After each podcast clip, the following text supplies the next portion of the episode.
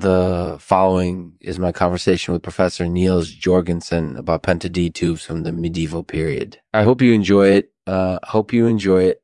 This show is sponsored by Toff Waving, the best way to show your support for Lexman Artificial. Hmm. If you're looking for a cool new way to show off your enthusiasm for the team, then check out Toff Waving. You won't be disappointed. Thanks for watching. Hi there, Professor. How are you doing today? I'm doing well. Thank you. And you?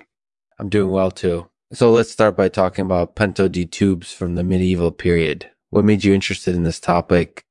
I was originally drawn to pentode tubes because of their historical significance. Pentode tubes were very popular during the medieval period, and their use has a lot to do with the development of electronics.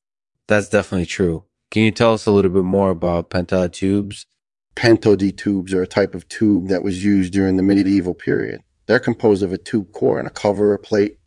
The tube core is typically made out of metal, and the cover or plate is made out of some other material, like glass or plastic.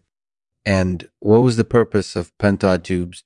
Pentode tubes were used in a variety of applications, most notably in electronics.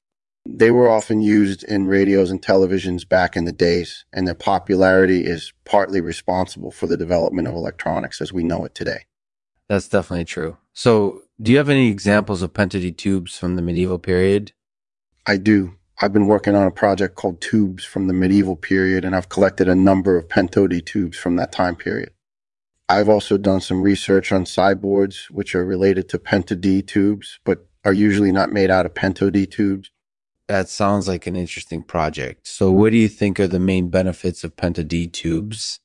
I think one of the main benefits is that they're relatively easy to work with. You can easily convert them between different applications using just a few simple tools.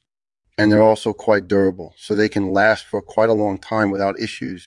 So, do you think Pentode tubes are still used in modern day electronics?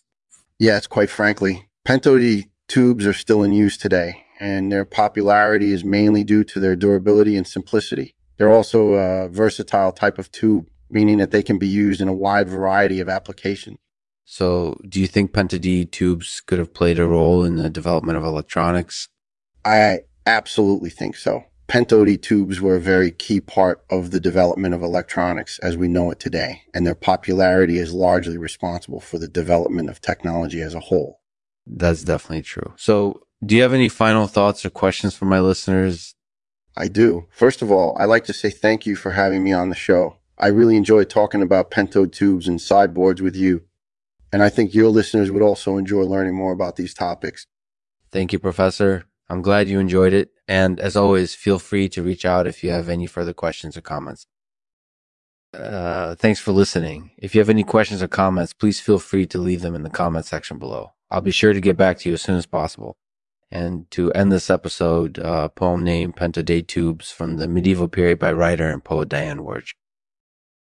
Not all tubes are created equal. There's a type of tube which can produce beautiful sound Pentode tubes from the medieval era, um, are revered by some, attacked by others for their special properties and uses. Mhm. But they're an integral part of what we know. As the world of electronics expands,